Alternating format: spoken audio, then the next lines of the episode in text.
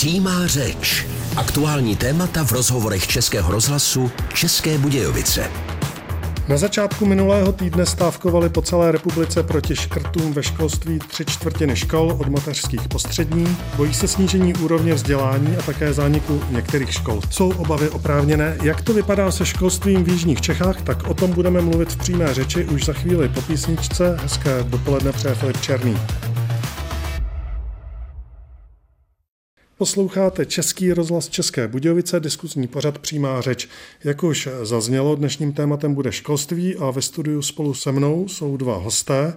Tím prvním je Pavel Klíma, náměstek Gejtmana pro oblast školství, poslanec parlamentu České republiky za TOP 09 a také bývalý dlouholetý ředitel základní školy v Malšicích na Táborsku. Dobrý den. Hezký den všem. A druhým hostem je Jaroslav Koreš, ředitel Střední průmyslové školy strojní a elektrotechnické v Českých Budějovicích. Dobrý den i vám. Dobrý den pro všechny.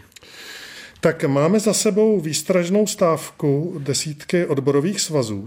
27. listopadu se do ní zapojilo po celé republice 74% eh, všech typů škol, tedy od mateřských až po střední. Eh, pane řediteli, vy jste eh, před stávkou pro Českou tiskovou kancelář vyjádřil skepsi, že k něčemu povede a řekl jste, Vymyslel bych nějakou vtipnější formu protestu, aby ji pocítil stát. Třeba bych studentům na konci roku nerozdal vysvědčení. Tak konec vašeho citátu. Tak stávkovali jste nakonec u vás na průmyslovce? My jsme stávku podpořili. Začalo to samozřejmě tak, že jsem se zeptal kolegů. Většina kolegů byla pro, nebo schvalovala ty důvody té stávky s tím, že jsme se všichni shodli na tom, že pokud zavřeme střední školu, tak ten dopad to nebude mít celku žádný. Děti zůstanou doma, někoho se to úplně nedotkne a my stejně to, co bychom v to pondělí učili, tak bychom to učili stejně dál. A nemůže to být tak, že dětem řekneme, tohle to se nikdy nedozvíte. Spíš jsme to vnímali, že ty problémy tady jsou, ale nemělo by to ten cílený efekt. Já jsem český tiskový kanceláře řekl jako ještě jiný takový příklad, který mě přišel vtipnější a to je, že bychom stávkovali během státních maturit. To znamená, že by přišly děti, já bych samozřejmě v práci byl, rozdal bych jim ty obálky, řekl bych jim, vyplňte si to sami, pak mi to sem sami odevzdejte.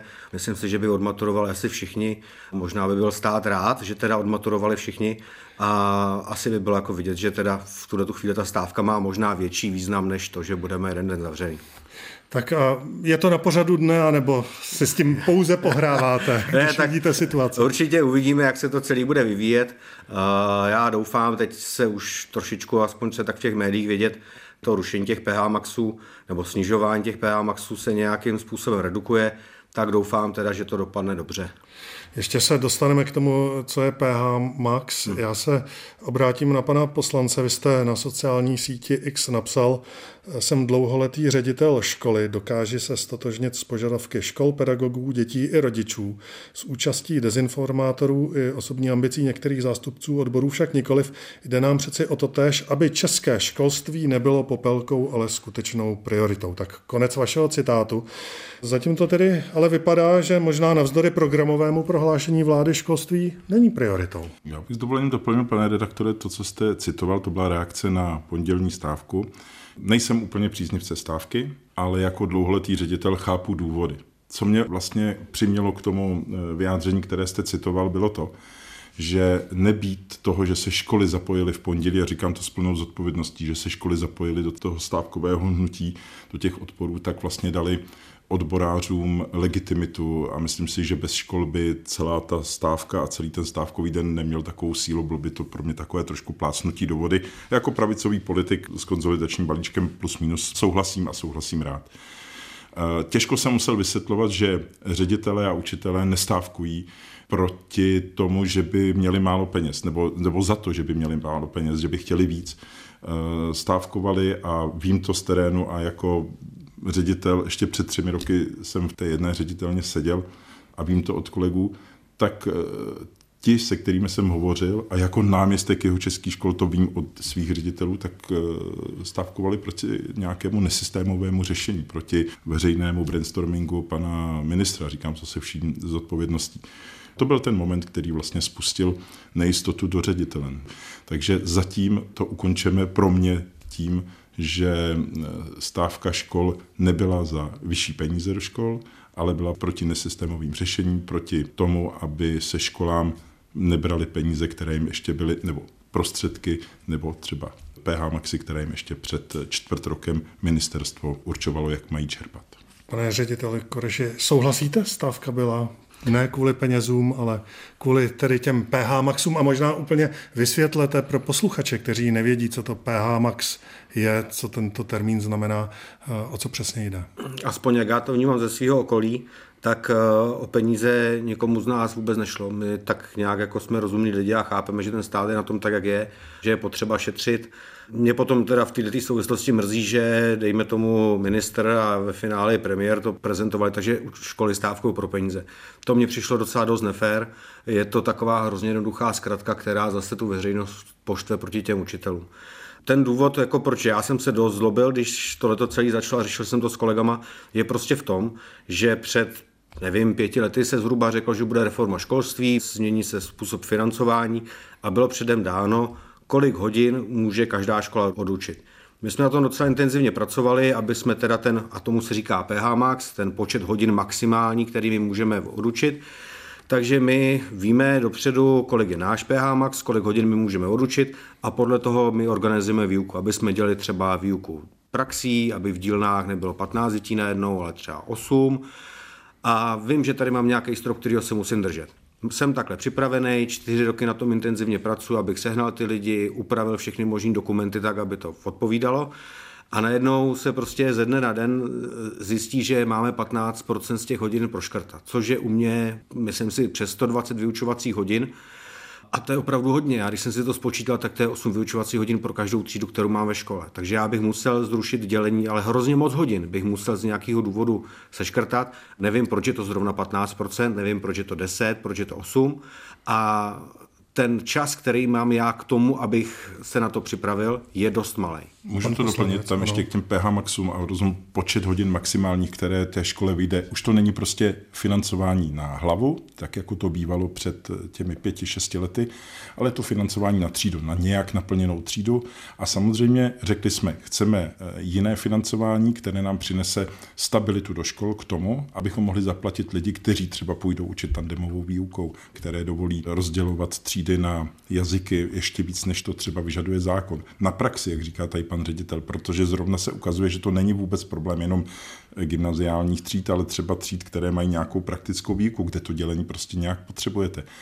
A tenhle ten systém se zavádí posledních pět, čtyři roky a teď se dostáváme do pozice, kdy školy se to učí čerpat. A ten problém spočívá v tom, že ještě prvního devátý z ministerstva neslyšeli ředitele nějaké náznaky toho, že jejich PH max se bude měnit a ještě k tomu v průběhu roku. A to je ten problém, proč ředitelé protestovali. Já umyslně říkám stávka, která proběhla, ale protestovali. To byl ten nesystém, o kterém jsem mluvil na začátku. Když se podívám ještě na síť X, tak v pátek tam ministr školství Mikuláš Beck eh, napsal, že se setkal se zástupci gymnází a ty souhlasí se snížením PH maxu o 5 O čem to vypovídá? Já ještě dodám, původně měl ty eh, škrty, eh, chtěl udělat větší, neměl vykomunikované, já jako člen politické K5, tak jsem ho jako bývalý ředitel upozorňoval, co to způsobí a navíc, že to nemůže udělat v průběhu školního roku. To se nějak podařilo zažehnat, ale přesto ta čísla 15 minus u středních škol a minus 6 u základních škol bylo uděláno tím, že ne všechny školy dokáží dneska čerpat ten svůj PH max a on vzal nějaký průměr a lehce nad tím průměrem u těch škol, protože někdo ten svůj dovolený PH max, těch počet hodin maximální za týden, čerpal z 85, z 80% a ten průměr byl někde okolo těch čísel, které jste tady slyšeli. A ta vaše otázka, vy jste říkal... Že v pátek vlastně se setkal... Ano, a chtěl jsem říct, že ta stávka byla ve chvíli, kdy už tahle ta čísla neplatila. To je to, co jsem říkal, že pan ministr eh, to nekonzultované vystřelil ven. A samozřejmě, že ředitelé a učitelé a eh, třeba učitelská platforma jako profesní největší skupina v republice se proti tomu ohradila, proti tomuhle nesystému. Těch minus 5%, které teďka Eh, říká pan ministr jako nově a je to koncenzus, který teď vyjednává s řediteli, s asociacemi různých ředitelů škol, ať už základních, středních škol, gymnází, učitelskou platformu a to probíhá dneska a příští týden, před chvílí jsem s panem ministrem mluvil, tak dochází k tomu, že tady nachází nějakou společnou řeč Ale mohli jsme si tohleto všechno ušetřit, kdyby tahle ta debata prošla. Já vlastně eh, nechci naskočit na to, že tenhle systém je eh, nehorázně štědrý. Pokud si myslíme, že po čtyřech letech, a možná na to máme právo, ten systém reformovat eh, a říci si, že ty PH maxy byly nastaveny štědře, tak to nemůže být pocit, ale musíme proto mít data. A udělat to plošně mi taky nepřijde úplně správně, protože si myslím, že různé typy škol, obory, zhluky škol, gymnázia, průmyslovky, eh, zdravotní školy si možná mohou dovolit škrtnout různý ten PH max, někdo 4%, někdo i 10 klidně. Nemusíme se držet těch pěti, ale musí to být podložené daty. Říká Pavel Klíma, náměstek Hitmana a poslanec za TOP 09, který je hostem v přímé řeči spolu s Jaroslavem Korešem, ředitelem Střední průmyslové školy strojní a elektrotechnické v Českých Budějovicích. Pane řediteli. Já bych k tomu měl ještě jenom takový komentář.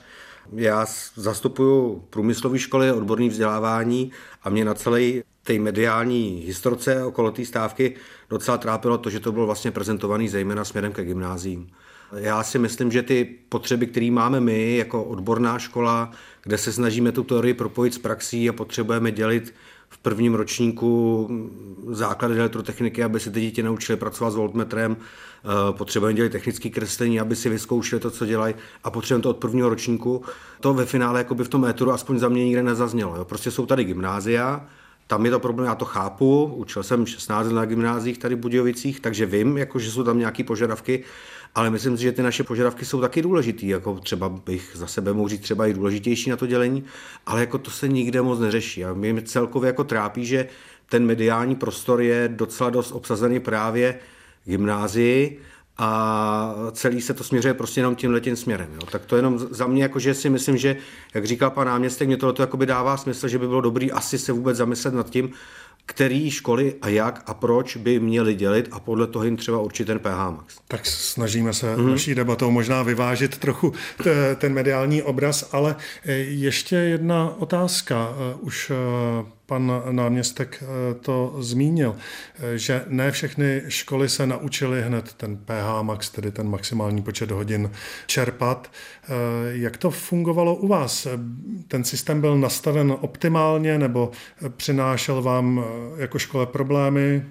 Hmm, tak mě to přineslo určitě spoustu práce, protože ta výuka byla předtím nějakým způsobem zajetá, ale když jsme přišli s tím, že chceme třeba dělat, jak jsem říkal, v těch základech elektrotechniky, aby už v prvním ročníku ty děti měřili, vyzkoušeli si tu teorii na konkrétních příkladech, takže jsme museli změnit školní dokumenty, k tomu já jsem musel sehnat nějaký učitele, protože to je samozřejmě víc výukových hodin.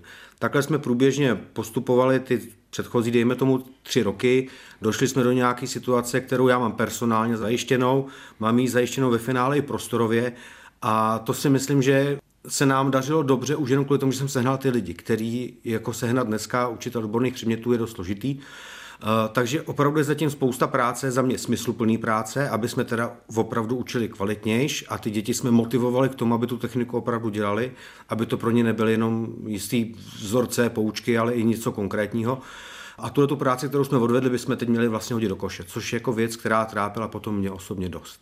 Já si dovolím ještě dodat uh, svůj pohled, uh, vlastně i ředitelský. Já jsem v té době zavádění PH Maxu seděl v té ředitelně a musím potvrdit eh, to, co jste řekl vy ve, ve vaší otázce, že ne všem ředitelům to trvalo jenom půl roku, než si na ten nový způsob zvykli. To prostě je něco, co patří k tomu, že věříte, že ten systém je stabilní, že se můžete opřít, že nenaberete lidi a třeba za ruky nebudete muset propouštět.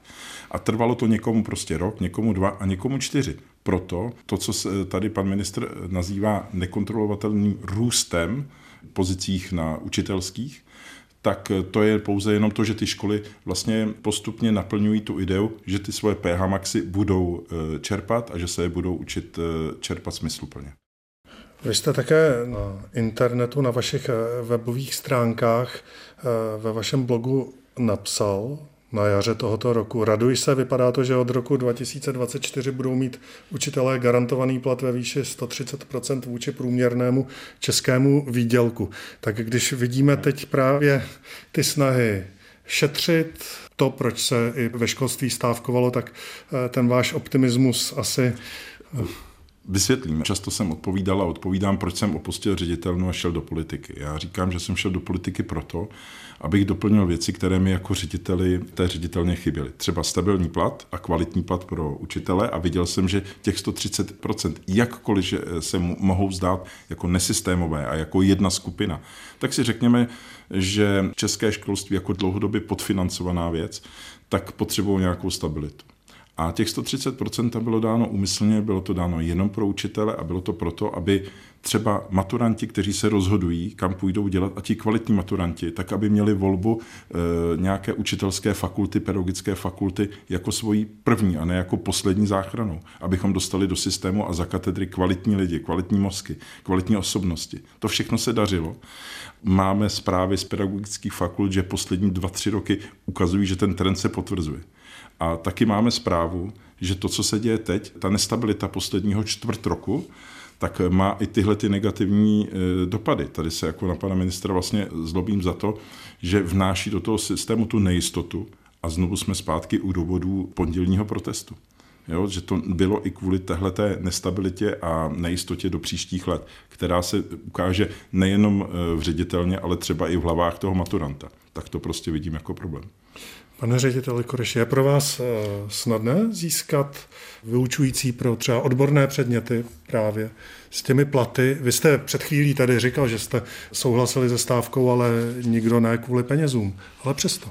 Já si myslím, že tady v celém tom mediálním prostoru jak jsem už jako říkal, rezonují ta gymnázia, ale myslím si, že my jako odborní školy to máme mnohem složitější, protože my potřebujeme samozřejmě stejný učitel jako potřebu gymnázia, ale my potřebujeme odborníky, my potřebujeme inženýry, já potřebuji inženýry elektrotechniky, inženýry strojírenství a těm já v současnosti nabídnu 32 hrubýho.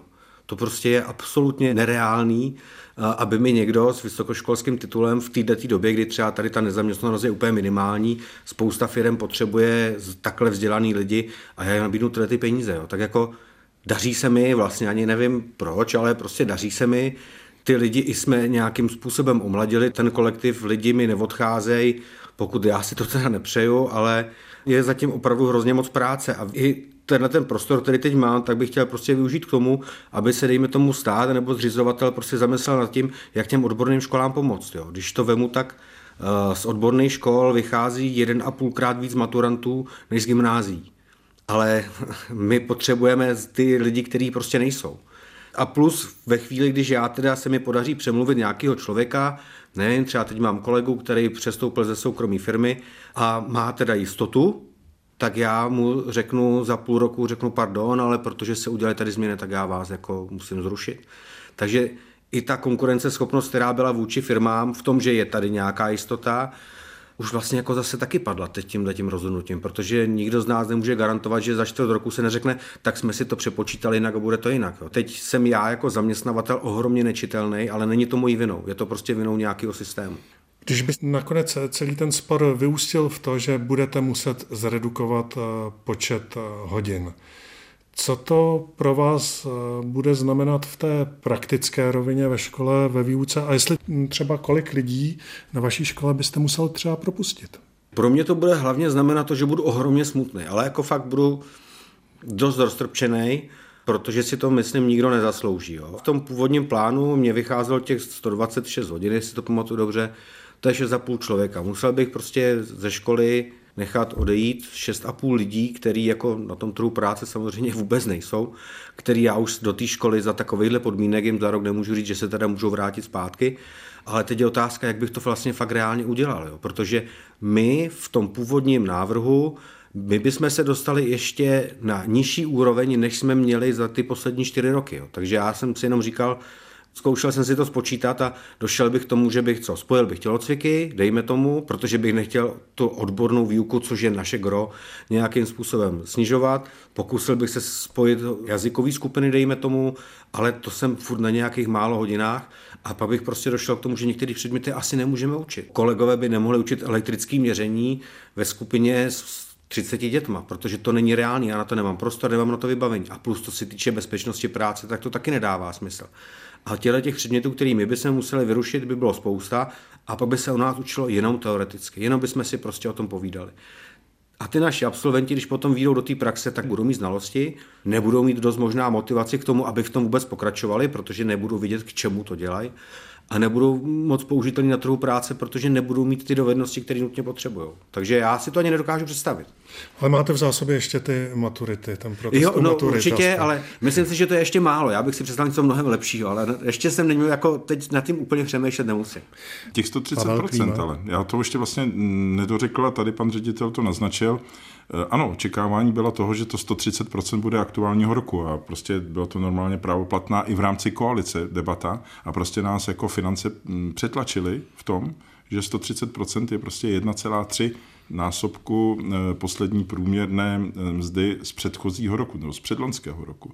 A tohle je prostě výklad financí a ten se od výkladu tehdejšího ministerstva školství a nás poslanců prostě liší. Přišlo by mi fér, kdyby ministerstvo řeklo učitelům a ministerstvo financí a ministerstvo školství, a to je to, co jsme se, zase jsme zpátky u komunikace vlády, a nebo jednotlivých ministerstev vůči terénu, že řekne, dobře, my teďka máme rozpočtový problém, vážení učitelé, bude to 113 reálních, 113 reálních procent, my víme, že jsme vám slibovali 130, ale pojďme to teďka rok a půl, dva roky vydržet a já vám dávám plán jako ministr a to chceme po ministerstvu jako koaliční poslanci, aby předložil konkrétní kroky, jak třeba udělat některé úspory a lze to.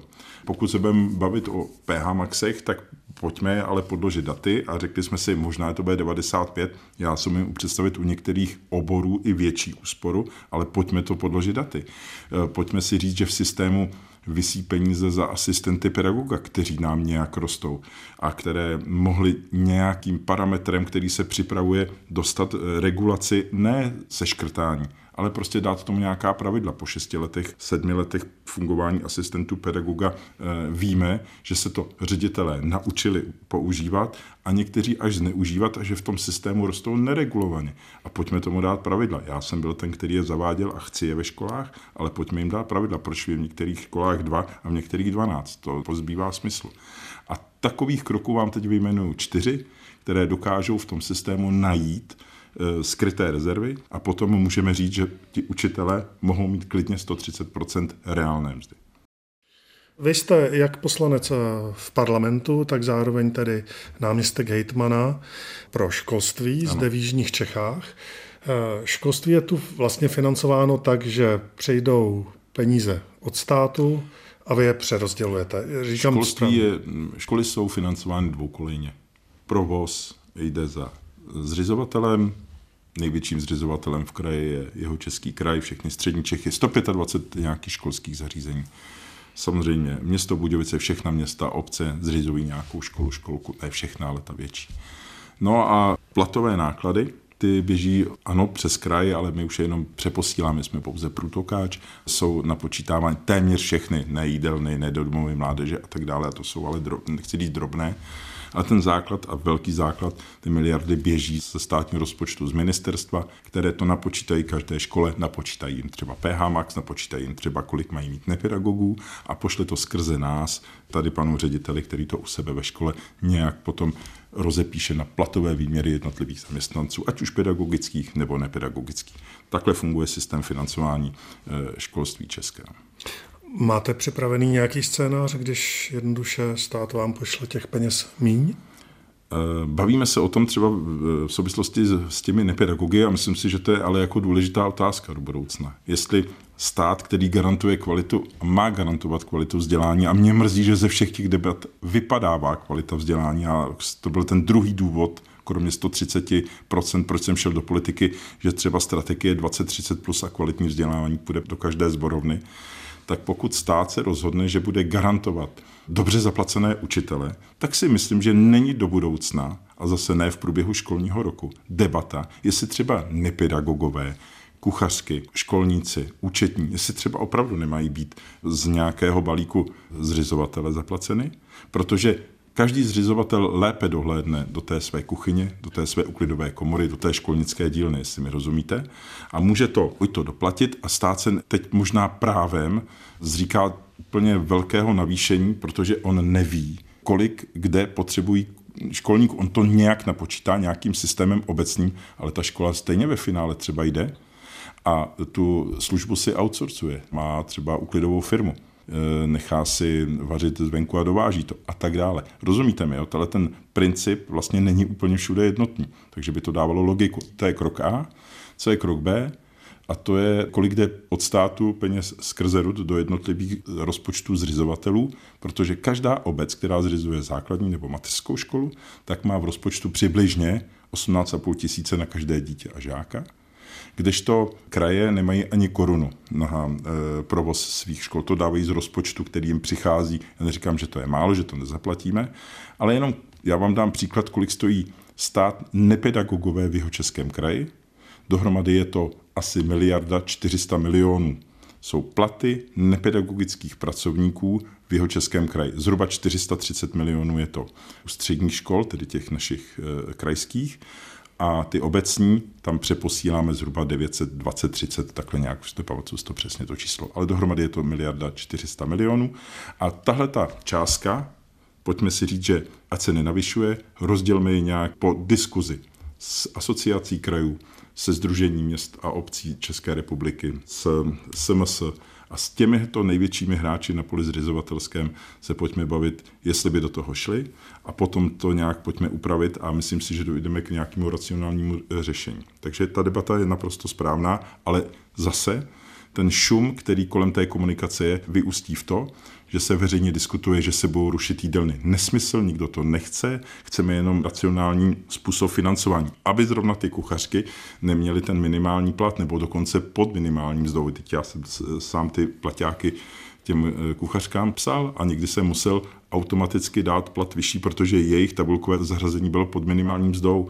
A každý ředitel ví, že kuchařka, školník, uklízečka, to jsou lidi, kteří jsou ve škole tak potřební, že se jim snaží nějak ten jejich platový výměr zvýšit tak, aby to bylo pro ně aspoň trochu lukrativní. Lze to systémově vyřešit bez eh, zvýšení daní, když to řeknu lidově? Jestli narážíte na to, jestli když chceme větší výdaje, tak abychom měli eh, větší příjmy. Na to zatím ale já neukazuju. Já mluvím o tom, že možná, že by ty peníze, které do toho dáváme, když bychom je poslali zřizovatelům, že je možná racionálně využijeme. A pokud ten zřizovatel se k tomu postaví tak, že to nebude chtít racionalizovat, dám příklad, máme vedle sebe tři střední školy, Kolik máte, pane řediteli, školníků? Jednoho, dva? Jednoho. Jednoho máte. Mm. Jenom jedno. A víte, že mm. mají všechny střední školy jednoho? To vůbec nevím. Ale vím, že nemají. Jo? Tak pojďme se bavit, když jsou vedle sebe tři střední školy, jestli tam třeba e, nemůže být nějaký školnický tým, který to odpraví jeden stabilní a plus nějak racionalizovat třeba ten přístup. Ale to jsou přesně ty otázky, které mě napadají. Já nejsem úplný obhajcem toho řešení, ale hledám řešení, které by mohlo být systémové. Že bychom mohli se bavit o tom, že kuchařky a jídelné ředitele to stejně dělají, že by mohli mít daleko větší prostor k tomu, aby se chovali jako provoz, který eh, si na sebe dokáže vydělat i jinak, než jenom to, že vaří pro děti. Říká Pavel Klíma, náměstek Gejtmana a poslanec za TOP 09, který je hostem přímé řeči spolu s Jaroslavem Korešem, ředitelem Střední průmyslové školy strojní a elektrotechnické v Českých Budějovicích. Pane řediteli, vy máte ten každodenní provoz eh, školy na starosti, eh, tak eh, viděl byste velký prostor třeba právě pro nějaké úspory v systému, jak školy fungují? Sám jste předtím i učil na gymnáziu, tak máte víc zkušeností. Hmm. Já bych se třeba jenom zastavil u toho školníka. Já mám hrozně šikovného školníka. Schválně jsme se to někdy před časem počítali a to je člověk, který mi prací navíc ušetří 400 tisíc ročně, nejmíň. Protože dělá stavební práce, takový ty věci, je to fakt šikovný chlap. Nedokážu si představit, že bych ho s někým sdílel, ale myslím si, že bez něj bychom to 100% nezvládli. Jako mám tam pár hospodářských pracovníků, asi jako realisticky si dokážu představit, že bychom mohli některé pozice trošičku smrsknout, ale pak zase dojdeme na nějakou část, která se týká vzdělání těch lidí, že? protože já nemůžu ekonomku nahradit sekretářkou, plácnu, tím jako nechci říct, že aby se kolegyně sekretářka nebála, že bude dělat ekonomku nebo tak, jo. ale ono to je fakt jako takový docela složitější. Já si dokážu představit, že kdyby ten stát s námi jednal na rovinu a řekl, podívejte se, potřebuji ušetřit takovýhle peníze, tak asi bychom byli schopni to dát nějak dohromady. Nebo mluvím za sebe, že bych to pochopil a řekl, OK, zkusíme to nějakým způsobem vymyslet, ale to mě tady v celé té historce vlastně chybí. Jo? Prostě nějaký rovný přístup, že se řekne, musíme ušetřit takový a takový peníze, pojďte nám navrhnout, společně to zkusíme nějak dát dohromady. Určitě já bych nechtěl dopadnout tak, aby jsme na tom byli hrozně moc bytý, ale zase rozumně můžeme udělat takový a takový opatření, když budu vědět, že třeba to má ten smysl a za rok, za dva se to zase vrátí zpátky, nebo to bude čitelný. Já ještě doplním, jestli můžu, a to je možná, já jsem zvolil školníky, možná trošku nešťastně a já jako ředitel vím, jak co je dobrý školník pro školu. Vemte si, že není pravidlo, jestli škola zaměstnává nebo nezaměstnává e, mzdovou účetní, a velká část škol e, už si ho dneska, tuhle tu službu už si zjednává. Už je to ten outsourcing, o kterém jsem mluvil. Ty ušetřené peníze potom třeba dá té účetní klasické, kterou tam má. Tohle to je přesně mm, možnost, kde tomu můžeme dát nějaká pravidla, ušetřit stejně to zřizovatel ze svého provozu zaplatí, protože pokud vy si to nakoupíte jako službu, tak to platíte z provozních peněz svého zřizovatele. A ty peníze, které vám tam zbydou, které vám na to přijdou, na toho THP pracovníka, tak použijete pro ty ostatní. Eh, je to trošku drmání se pravou rukou za levým uchem, ale ředitelé prostě tohodle takhle využívají. A tady si myslím, že je cesta, jak ten systém nějak neudělat optimální. Pánové, čas eh, vyhrazený naší debatě dospěl do finále. 27.11. Eh, jsme byli svědky jednoho z největších protestů pracovníků ve školství. Myslíte si, že přece jenom se věci hnou, anebo možná se sejdeme zase za dva měsíce a budeme eh, řešit stejné problémy? Otázka na Pavla Klímu. Eh, já doufám, že už se nepotkáme. Před chvílí jsem mluvil s panem ministrem, samozřejmě to celou vládu vyděsilo, to, co se stalo a mrzí mě to, protože si myslím, že to bylo zbytečné to vyvolat eh, právě neúplně vhodnou komunikací, zvláště pana ministra školství. Vím, že dochází k nějakému smíru. A dochází vlastně eh, ke smíru věcmi, které tady dávno už mohly být na stole, o kterých jsme se bavili, že by mohly být od začátku diskutovány a proto mě to mrzí, ale proto si troufám říct, že už další protesty nepřijdou. Přesto si myslím, že by to mělo být velké memento pro vládu i ministerstvo v tom, jak ty věci komunikovat, protože opravdu mi ti ředitelé, a teď to hodně řeknu velkou zkratkou, řeknou, když férově přijdete, pane náměstku, a řeknete nám, potřebujeme eh, nějak tenhle ten rok pošetřit, víme proč, ale budeme vidět, jak to bude příští září, jak to bude za dva roky v lednu a tak dále finančně, no tak se prostě na to zařídíme a pochopíme to. Ale musí to mít rácio a musí to mít komunikaci. To je celé. Pane řediteli Koreši, vy jako pěšák ve školství jste optimista? Já jsem optimista vždycky, to se jako snažím. Já jsem ve finále toho 27. byl relativně v pohodě, protože jsem měl informace od pana náměstka, jak se to teda celý vyvíjí a jak to asi půjde dál. Takže třeba díky tomu, co vím, co jsme si řekli dneska, si myslím, že se to nějakým způsobem zlepší. Přál bych si, aby to ministerstvo začalo vystupovat tak, že je jako na straně těch učitelů. Aby ta vláda a všichni prostě řekli, že ta práce je důležitá, opravdu hrozně důležitá práce. Je to práce, kterou nemůže dělat každý. Je to práce, která má obrovský význam pro celou tu společnost.